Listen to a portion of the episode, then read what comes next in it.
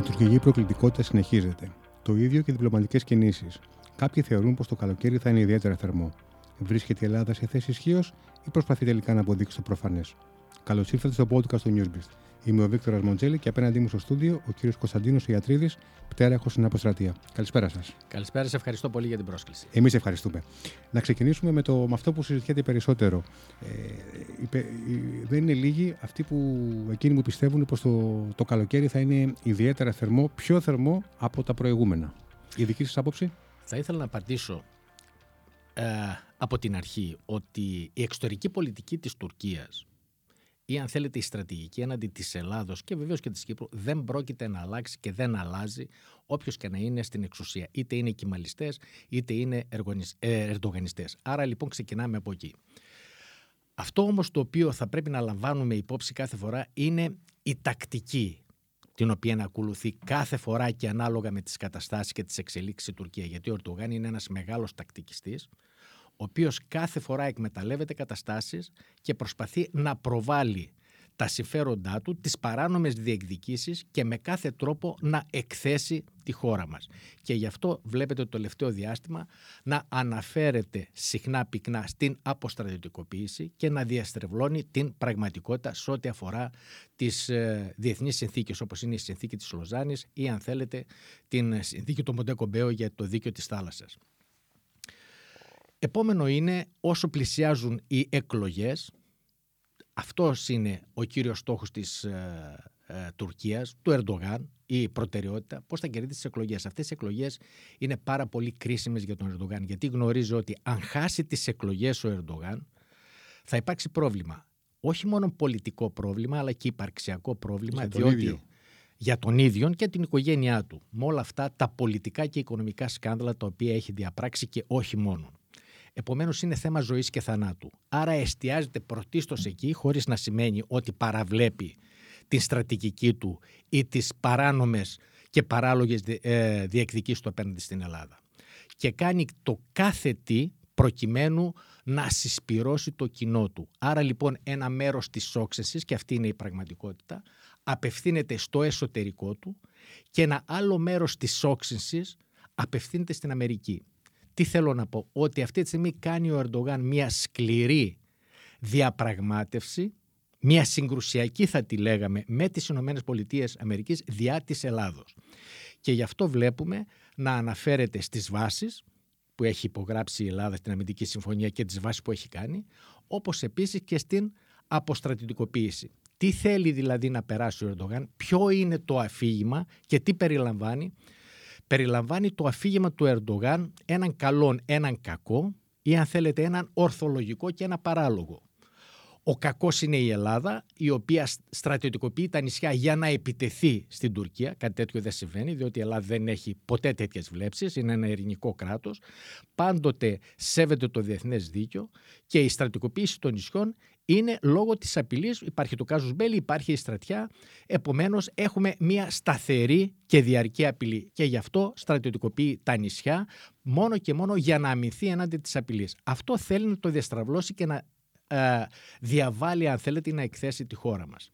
Οι, Ποιος... οι εκλογές, ε, διορθώστε με αν κάνω λάθος, ε, είναι προγραμματισμένες σε ένα χρόνο. Σε ένα χρόνο. μπορεί, να, μπορεί να πάει να έχουμε μια παρατεταμένη περίοδο ενός χρόνου Κοιτάξτε, αυτή με, τη στιγμή... με, αυτή την τακτική και αυτή την πολιτική ε, ο Ερντογάν αυτή τη στιγμή έχει το πρόβλημα το δημοσκοπικό. Οι δημοσκοπήσεις δεν του δίνουν το επιθυμητό αποτέλεσμα για να κερδίσει τις εκλογές. Ακόμη σε συνεργασία με τον Μπαχτσελή. Απέχει πάρα πολύ. Άρα λοιπόν προσπαθεί σε πρώτη φάση να συσπυρώσει το κοινό του. Τα ελληνοτουρκικά και οι παράνομες, αν θέλετε, και παράλογες διεκδικήσεις του είναι ένα θέμα το οποίο παίζει στην Τουρκία π.χ. Όπως επίσης ο αντιδυτικισμός και ο αντιμερικανισμός. Και αυτόν τον έχει καλλιεργήσει. Τι θέλει δηλαδή ο Ερντογάν; Να περάσει το κοινό του, είτε είναι ο μόνος ο οποίος θα προστατεύσει τα συμφέροντα της Τουρκίας και είναι ο μόνος ηγέτης ο οποίος τα βάζει και με τη Δύση. Γιατί, Γιατί η Δύση θέλει να τον ελέγξει, θέλει να τον καταστήσει όμοιρο και μέσω αυτού να καταστήσει όμοιρη και να, αν θέλετε, να ελέγξει ολόκληρη την Τουρκία. Και γι' αυτό ο Ερντογάν ταύτισε το προσωπικό του συμφέρον με τα εθνικά συμφέροντα της Τουρκίας. Δηλαδή κάθε επίθεση προς τον Ερντογάν είναι και επίθεση προς την Τουρκία. Και αυτό το κατάφερε. Άρα λοιπόν θέλει να συσπυρώσει μέσω όλων αυτών τον τουρκικό λαό ή αν θέλετε ένα μεγάλο κομμάτι προκειμένου στην επόμενη φάση να κερδίσει τις εκλογές. Προς το παρόν δεν του βγαίνει. Οι εκλογές σύμφωνα με το Σύνταγμα της Τουρκίας θα γίνουν το 2023. Αυτό όμως δεν αποκλείει το ενδεχόμενο Ερντογάν να κάνει μια στροφή και να κάνει εκλογές πιο σύντομα. Πιθανώς μέσα στο Σεπτέμβριο, μέσα στον Οκτώβριο. Άρα, αν δει ο Ερντογάν. Στείνοντας ένα επεισόδιο, στείνοντας μια, μια διακρίση. ε, όσο πλησιάζει στις εκλογές, την περίοδο των εκλογών και βλέποντας ότι δεν του βγαίνουν οι δημοσκοπήσεις, δεν πρόκειται δηλαδή να κερδίσει την εξουσία, ε, θα τα παίξει όλα για όλα. Θα ξεκινήσει από ένα ας το πούμε εκλογικό αποτέλεσμα, δηλαδή από μια εκλογική νοθεία. Ήδη αυτή τη στιγμή προς αυτή την κατεύθυνση τι έχει κάνει ο Ερντογάν.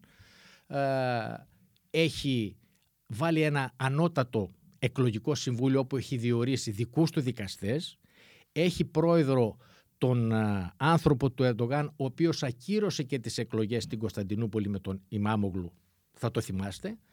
Και αυτή η Επιτροπή, αυτό το Ανώτατο Εκλογικό Συμβούλιο έχει τη δικαιοδοσία να ελέγχει όλες τις εφορτικές επιτροπές, όλες τις κάλπες και βεβαίως και την τελευταία στιγμή ακόμη έχει τη δικαιοδοσία να ακυρώνει υποψηφιότητες στα άλλα τα κόμματα. Άρα το πρώτο βήμα είναι σε αυτή την κατεύθυνση. Αυτά είναι στο εσωτερικό του. Στο εσωτερικό του. Σε περίπτωση που δει ότι και αυτό δεν βγαίνει, τότε το επόμενο βήμα, και αυτή είναι η ανησυχία αν θέλετε, να δημιουργήσει ένα επεισόδιο με την Ελλάδα που θα το δοθεί ευκαιρία να κηρύξει ένα στρατιωτικό νόμο, να αναβάλει τις εκλογές και να παραμείνει στην εξουσία. Αυτό είναι το σκεφτικό από τις αναλύσεις που κάνουμε σε ό,τι αφορά τον Ερντογάν. Είναι αδίστακτος και προκειμένου να σώσει το τομάρι του, επιτρέπτε μου την έκφραση αυτή, να προβεί ακόμη και σε τέτοιου είδους ενέργειες. Από την άλλη όμως, επειδή οι εξελίξεις σε ό,τι αφορά τον πόλεμο της Ουκρανίας και την απαράδεκτη και παράνομη ε, και κατεδικαστέα εισβολή της Ρωσίας. Είναι μια ε, ευκαιρία για τον Ερντογάν να αναδείξει για άλλη μια φορά τις παράνομες διεκδικήσεις του ή αν θέλετε να εκμεταλλευτεί την όλη κατάσταση και επειδή πολλές παράμετροι στο διεθνώς τοπίο αλλάζουν, θεωρεί ο Ερντογάν ότι και θέματα αλλαγών σε ζητήματα συνόρων είναι μια ευκαιρία να τα βάλει και μελλοντικά ή στο εγγύς μέλλον να τεθούν υπόψη.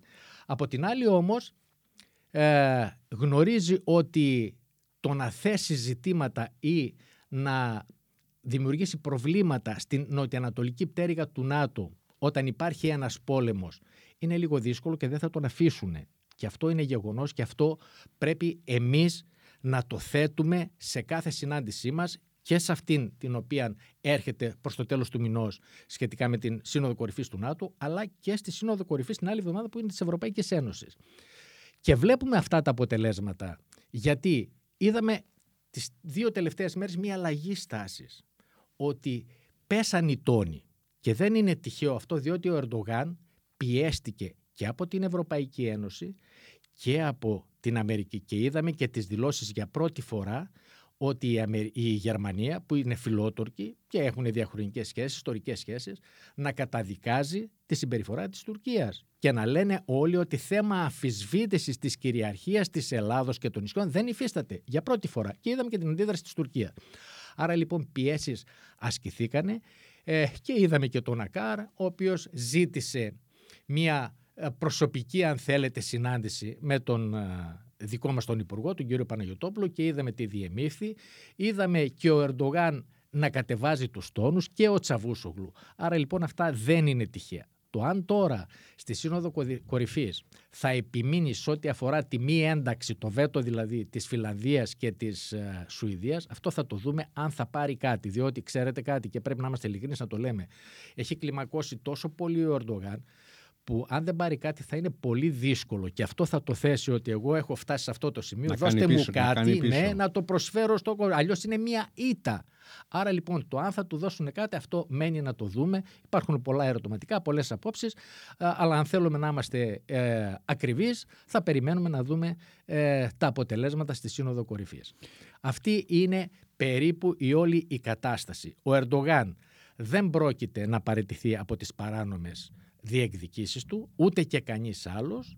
Από την άλλη όμως η Ελλάδα θεωρώ ότι κινείται προς τη σωστή κατεύθυνση, έχουμε αλλάξει στάση, έχουμε αλλάξει και εμείς τακτική σε διπλωματικό επίπεδο πρώτον, ότι έχουμε εξαπολύσει μια διπλωματική επίθεση παρουσιάζοντας χάρτες για πρώτη φορά, στοιχεία με τις παραβάσεις, παραβιάσεις και υπερπτήσεις και με όλες αυτές τις λεκτικές απειλές που έχει κατά διαστήματα εκτοξεύσεις εναντίον της χώρας μας. Αυτό δεν άρεσε στον Ερντογάν γιατί αρχίζει από ό,τι φαίνεται και το βλέπετε κι εσείς ότι ε, αλλάζουν άποψη και κάποιες χώρες που ήταν περίπου ουδέτερες ή ήταν ε, με το μέρος της Τουρκίας. Βλέποντας αυτά τα στοιχεία, σαφώς αλλάζουν και αυτή η στάση. Και αυτό είναι που ευνηδίζει τον Ερντογάν. Δεν το περίμενε. Ο Ερντογάν έχει συνηθίσει τόσα χρόνια να μιλάει, να λέει πράγματα προκειμένου, ας το πούμε, να μονοπολεί, αν θέλετε, τη διεθνή κοινότητα, τη διεθνή γνώμη και η Ελλάδα να μην απαντά ή να αποχωρεί ή να προβαίνει σε κάποια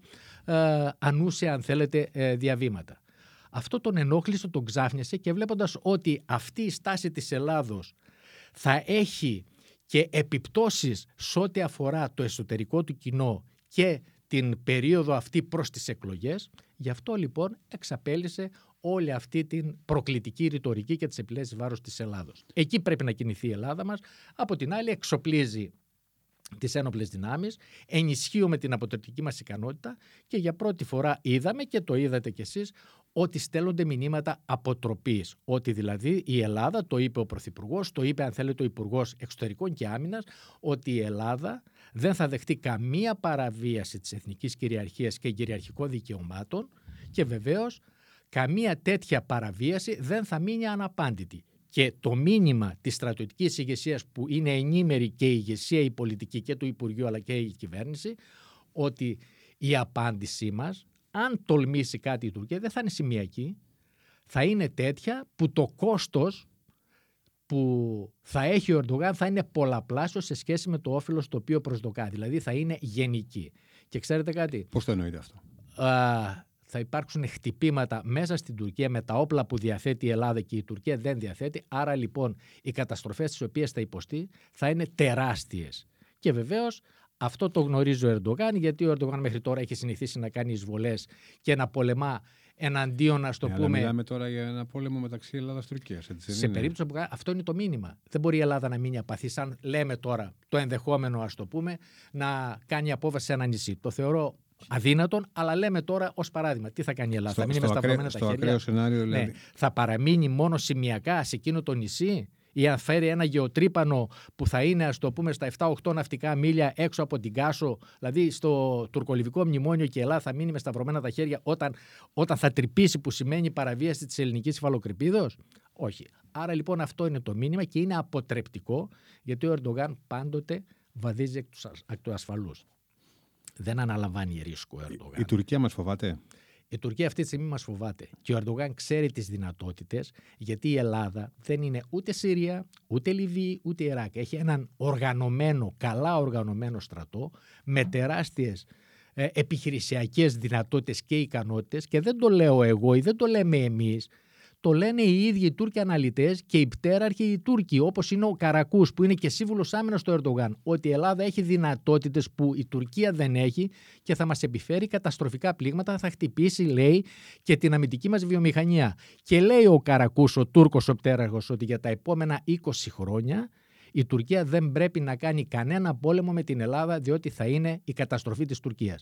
Επομένως το υπολογίζει και αυτό ο Ερντογάν. Δεν είναι ο Ερντογάν κουτός, είναι έξυπνος και πάντοτε αναλαμβάνει το, το σίγουρο, είναι σιγουράτζας θα λέγαμε και όχι ρίσκο, γιατί ξέρει πλέον αν αναλάβει ρίσκο απέναντι σε μια χώρα που έχει έναν οργανωμένο στρατό, ε, τότε καταλαβαίνετε ποια θα είναι τα αποτελέσματα για τον ίδιο και για την Τουρκία. Να σας ρωτήσω κάτι. Οι, οι Ευρωπαίοι και οι ξένοι ηγέτες αντιμετωπίζουν τους Τούρκους στην Τουρκία ως μια ισχυρή δύναμη ή ως ε, μια χώρα με, με γεωστρατηγική σημασία; Η Τουρκία έχει ένα στρατηγικό βάθος. Αυτό το γνωρίζουν. Έχει το μεγαλύτερο μετά την Αμερική στρατό στο ΝΑΤΟ. Άρα υπολογίνουν στην Τουρκία. Η γεωστρατηγική θέση της Τουρκίας είναι χρήσιμη αυτή τη στιγμή για την Αμερική και για το ΝΑΤΟ απέναντι στη Ρωσία. Βλέποντας όμως ότι η Τουρκία παίζει διπλό παιχνίδι, διότι αυτό φαίνεται και ειδικά με τον πόλεμο της Ουκρανίας, τάχθηκε με τη Ρωσία. Αυτή τη στιγμή εξυπηρετεί τα συμφέροντα της Ρωσίας, του Πούτιν και όχι του ΝΑΤΟ. Αυτό το κατέδειξε η Ελλάδα. Και το, το κατέδειξαν και άλλες χώρες οι οποίες συμφωνούν με την Ελλάδα μέσα στα διάφορα φόρουμ και μέσα στις διάφορες συναντήσεις. Επομένως, ναι, υπάρχει η άποψη ακόμη στο State Department, όπου εκεί υπάρχουν αξιωματούχοι που θεωρούν ακόμη την Τουρκία ότι είναι χρήσιμη για τη Δύση. Αυτή η Τουρκία, κατά άλλους, δεν είναι χρήσιμη για τη Δύση και το έχει πει ο Μενέντες και το έχουν πει και πρώην, αν θέλετε, γυρουσιαστές σε μεγάλες εφημερίδες στην Wall Street Journal ή αν θέλετε στην Washington Post που θέτουν θέμα αλλαγής του άρθρου 13 του ΝΑΤΟ. Αυτό το άρθρο 13 αναφέρεται σε μια διαδικασία που αφορά ένα κράτος όταν αποφασίσει το ίδιο να απομακρυνθεί από το ΝΑΤΟ, να φύγει από το ΝΑΤΟ. Και λέει αυτό θα πρέπει να τροποποιηθεί και να ε, καταδειχθεί μια άλλη διαδικασία, επίσης συμπληρωματική, ότι αν ένα κράτος δεν ακολουθεί τις αρχές και τις αξίες και δημιουργεί πρόβλημα στη συνοχή του ΝΑΤΟ ή επιτίθεται αν θέλετε σε άλλο κράτο μέλος, τότε ναι, να υπάρξει διαδικασία απομάκρυνσης του ΝΑΤΟ. Αυτά δεν είναι τυχαία. Βεβαίως μην περιμένουμε από τη μια στιγμή στην άλλη με την πολιτική αν θέλετε, τη διπλωματική, την επιθετική που ακολουθήσαμε να αλλάξουν όλα είναι μια νυχτή. Όχι, θέλει χρόνο, θέλει τρόπο και θέλει κόπο. και βλέπουμε τα αποτελέσματα. Την Ελλάδα τη συμφέρει να είναι η Τουρκία στο ΝΑΤΟ ή εκτός; Ε, την Ελλάδα τη συμφέρει η Τουρκία να είναι σε οργανισμούς προκειμένου να είναι ελεγχόμενη, όχι ανεξέλεγκτη. Διότι μια ανεξέλεγκτη Τουρκία με αυτά τα δεδομένα, με αυτή την, αν θέλετε, ε, την ε, αναθεωρητική πολιτική και ειδικά εις βάρος της Ελλάδος και όχι μόνο και της Κύπρου, είναι επικίνδυνη. Μια Τουρκία που θα είναι μέσα στην Ευρωπαϊκή Ένωση με όρους και προϋποθέσεις, όπως και στο ΝΑΤΟ, αλλά με άλλες προϋποθέσεις, ε, θα είναι ελεγχόμενη. Το, το σχέδιο της Ελλάδας σε, σε περίπτωση απειλής, επιθετικής απειλής ε, από την Τουρκία, ε, ποιο είναι; Κοιτάξτε, όλα τα σενάρια, το τι πρόκειται δηλαδή να κάνει η Τουρκία σε επίπεδο ενόπλων δυνάμεων έχουν αναλυθεί και έχουν απαντηθεί ή θα απαντηθούν, να το πούμε έτσι, για κάθε σενάριο. Θα υπάρξει κατάλληλη απάντηση δηλαδή. Και για όλα αυτά τα σενάρια και τις απαντήσεις που εισηγείται η στρατιωτική ηγεσία των όπλων δυνάμεων έχει ενημερωθεί και ο κύριος Υπουργός Άμυνας, ο πολιτικός δηλαδή προϊστάμενος, αλλά και ο Πρωθυπουργός και θεωρώ ότι όλα τα κόμματα.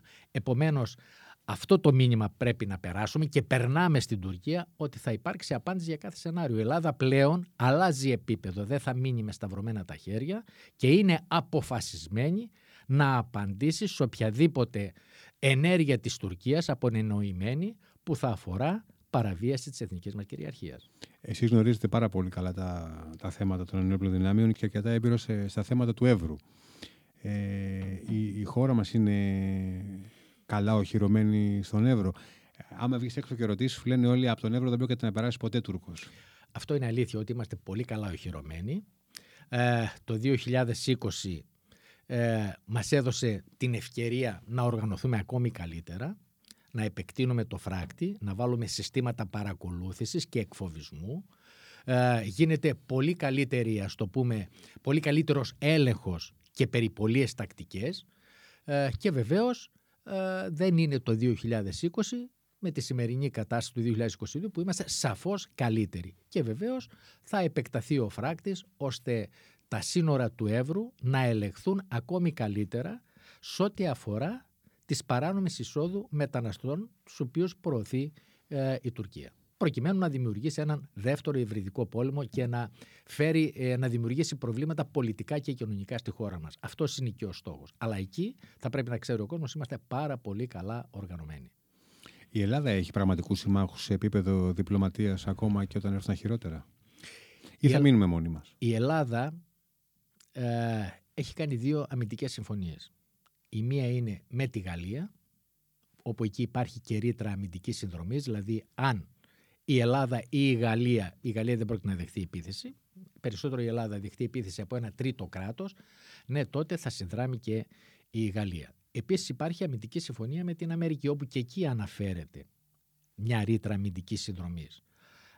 το ότι η Ελλάδα αναβαθμίστηκε, το ότι η Αλεξανδρούπολη γίνεται ένας ενεργειακός κόμβος, το ότι αυτός ο ενεργειακός διάδρομος για τη μεταφορά του φυσικού αερίου του LNG, του υγροποιημένου αερίου από την Ανατολική Μεσόγειο μέχρι την Αλεξανδρούπολη θα πρέπει να μείνει ασφαλής και σαφώς θα τον προστατεύσει η Αμερική και όχι μόνο, αλλά και εμείς με τα F-35 και με τα άλλα που έχουμε, τα Αραφάλ και λοιπά, με την ενίσχυση των όπλων δυνάμεων, αυτό είναι ένα θετικό στοιχείο.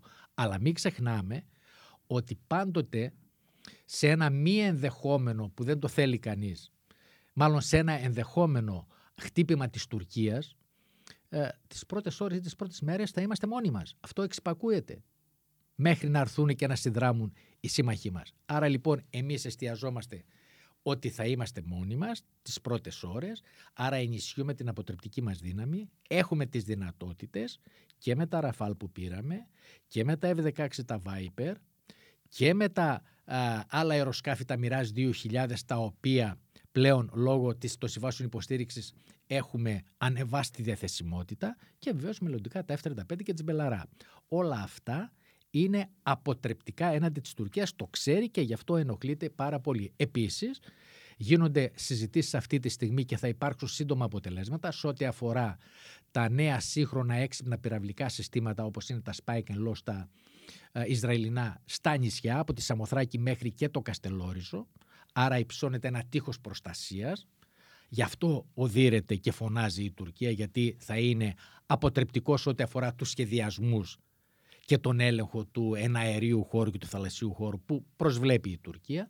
Και βεβαίως ε, γίνονται συζητήσεις για drones οπλισμένα πλέον να πάρει η Ελλάδα και αντιδρόουν συστήματα για να μπορούμε να αντιμετωπίσουμε αυτές τις δυνατότητες που έχει η Τουρκία σε ό,τι αφορά τα μη επανδρομένα αεροσκάφη.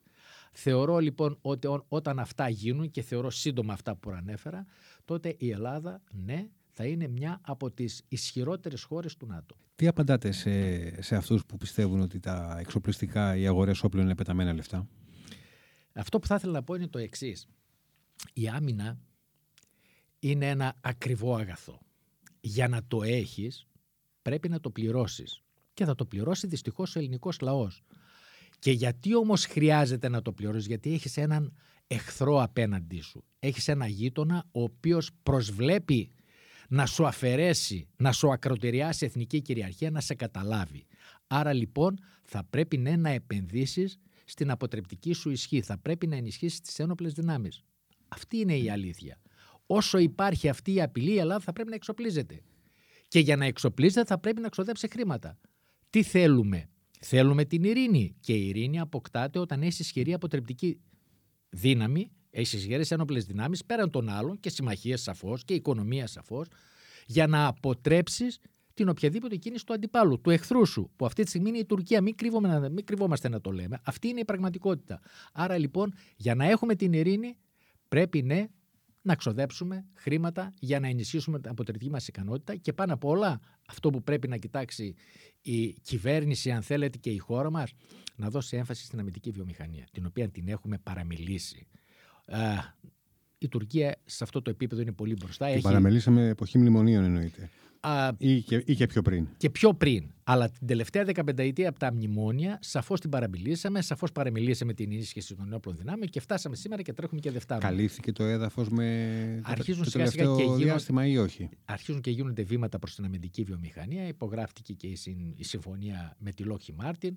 Οπότε αρχίζουμε πλέον και καταλαβαίνουμε και κατανοούμε το ρόλο που μπορεί να παίξει η αμυντική βιομηχανία. Και εδώ θα θυμίσω αυτά τα οποία τα λόγια δηλαδή του Τσαβούσογλου, ο οποίος είπε το εξής ότι αν θέλεις να είσαι ισχυρός στο τραπέζι, θα πρέπει να είσαι ισχυρός στο πεδίο. Και για να είσαι ισχυρός στο πεδίο θα πρέπει να έχεις μια ισχυρή ανεξάρτητη αμυντική βιομηχανία. Αυτό πρέπει να κάνουμε. Ε, βλέπουμε ότι και στην Ευρώπη τα, τα εξοπλιστικά προγράμματα ενισχύονται. Ναι, είναι αλήθεια αυτό. Ε, Υπάρχει κάποιο, κάτι άλλο που πρέπει να, να γνωρίζουμε γύρω από αυτό να μας, ε, να μας ανησυχεί ή απλά είναι στο επίπεδο ε, της άμυνας του, του, του κάθε κράτους; Αυτό είναι ένα θέμα που προέκυψε Γιατί, συγγνώμη, με τον Ουκρανικό πόλεμο. Όλες οι κινήσεις δεν γίνονται. Ε, Έχουν κάποιο σκεπτικό. Τίποτα Πα, δεν γίνεται τυχαία. Η κάθε κίνηση έχει το, το στόχο και το σκοπό. Ακριβώς. Αυτό, αυτό εξυπακούεται. Αλλά ο Ρωσοκρανικό πόλεμος, αυτή η καταδικαστέα εισβολή της Ρωσίας στην Ουκρανία ανησύχησε τα κράτη-μέλη του, Ανατολ... της, ε, του ΝΟΑΤΟ, της συμμαχίας μας και ειδικά τα, τα κράτη της, ε, του πρώην Ανατολικού Μπλοκ. Άρα λοιπόν θέλοντας η Αμερική να, να δώσει το αίσθημα της προστασίας από πλευράς ΝΑΤΟ, της ασφάλειας αν θέλετε, γι' αυτό συμφωνήσανε όλα τα κράτη να αρχίσουν να εξοπλίζονται προκειμένου να αντιμετωπίσουν μια ενδεχόμενη εισβολή από πλευράς της Ρωσίας. Αυτό ε, είναι θέμα του ΝΑΤΟ. Καλώς έγινε διότι μην ξεχνάμε ότι και ο πόλεμος να τελειώσει.